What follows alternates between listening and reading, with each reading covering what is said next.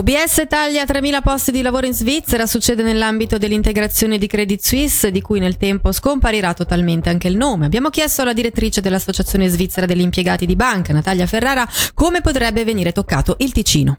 È troppo presto per parlare dell'impatto regionale, per quanto dispiaccia naturalmente per questi 3.000 posti che verranno tagliati e per quanto poi ogni singola persona che sarà interessata da questa comunicazione la vivrà evidentemente con paura per il futuro, con ansia, con dispiacere, devo anche dire che la situazione poteva essere molto diversa, poteva essere decisamente peggiore. Dobbiamo ricordarci che negli scorsi mesi e ancora fino a ieri potevamo leggere nei media una serie di previsioni fino a 10 o 12.000 posti di lavoro persi in Svizzera. Ministero Pubblico e Polizia Cantonale comunicano che è stata chiusa l'inchiesta su una serie di furti con scasso ai danni di esercizi pubblici del Bellinzonese, indagine che aveva preso avvio a maggio con l'arresto di un 23enne svizzero e di un 23enne turco. I due sono poi risultati coinvolti in una quarantina di furti con danni denunciati per circa 100.000 franchi.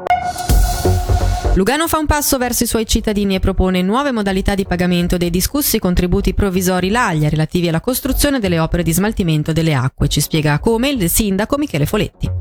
Per Lugano sono oltre 46.000 oggetti che sono soggetti a questi contributi. Per tutti è stato deciso di dare un tempo di pagamento non di 30 giorni ma di 90 giorni. Abbiamo deciso poi di introdurre una ratealizzazione particolare su due anni senza pagare interessi, per cui abbiamo messo un limite di 3.000 franchi e poi abbiamo deciso anche che chi chiede la ratealizzazione sui 10 anni con un tasso di interesse del 5% composto può convogliare anticipatamente l'importo e verrà ricalcolato calcolato il tasso di interesse sugli anni effettivamente dovuti.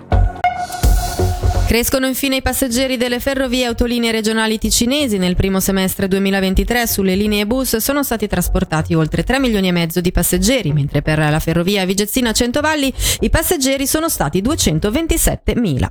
E dalla redazione per il momento è tutto, prossimo appuntamento con l'informazione tra meno di un'ora.